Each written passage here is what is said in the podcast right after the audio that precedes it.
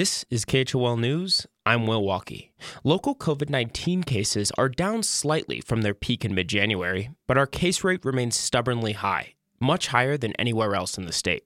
Teton County Health Officer Dr. Travis Riddell has extended his recommendation asking that residents gather in household groups only through February 14th. Jackson's Town Council supported this recommendation last week, with Jessica Sell Chambers in particular stressing the importance of taking this renewed threat from the virus seriously. We need people to heed this, and we're seeing a spread in congregations, in gatherings after work with typically young people.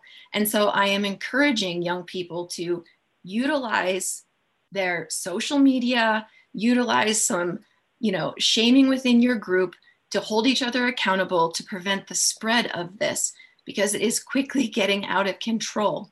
Government officials continue to emphasize personal responsibility as the main way people can help slow the spread. They have not enacted additional ordinances.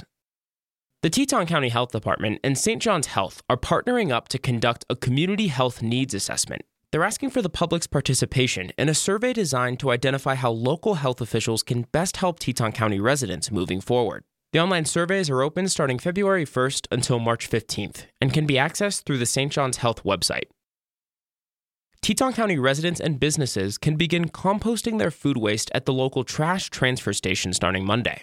Those interested in the new program will have to self-haul their food waste to the transfer station, which then must be inspected by an attendant upon delivery. Carrie Bell of Teton County's Integrated Solid Waste and Recycling Department said in an interview with KHOL that adding a composting program is a crucial step to Jackson Hole becoming a greener community.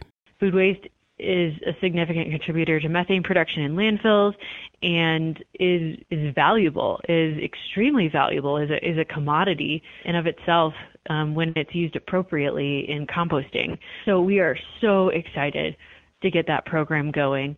The composting program can accept food waste only, meaning no paper products or other trash. A guide on how to navigate the program can be found online through Teton County's website.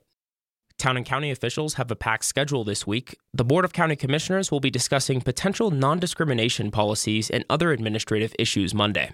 The town will be addressing resolutions regarding the budget, historic preservation, and the potential creation of an official sexual assault response team. A joint meeting between the town and county discussing housing and transportation is also on the docket today. For KHOL News in Jackson, I'm Will Walkie.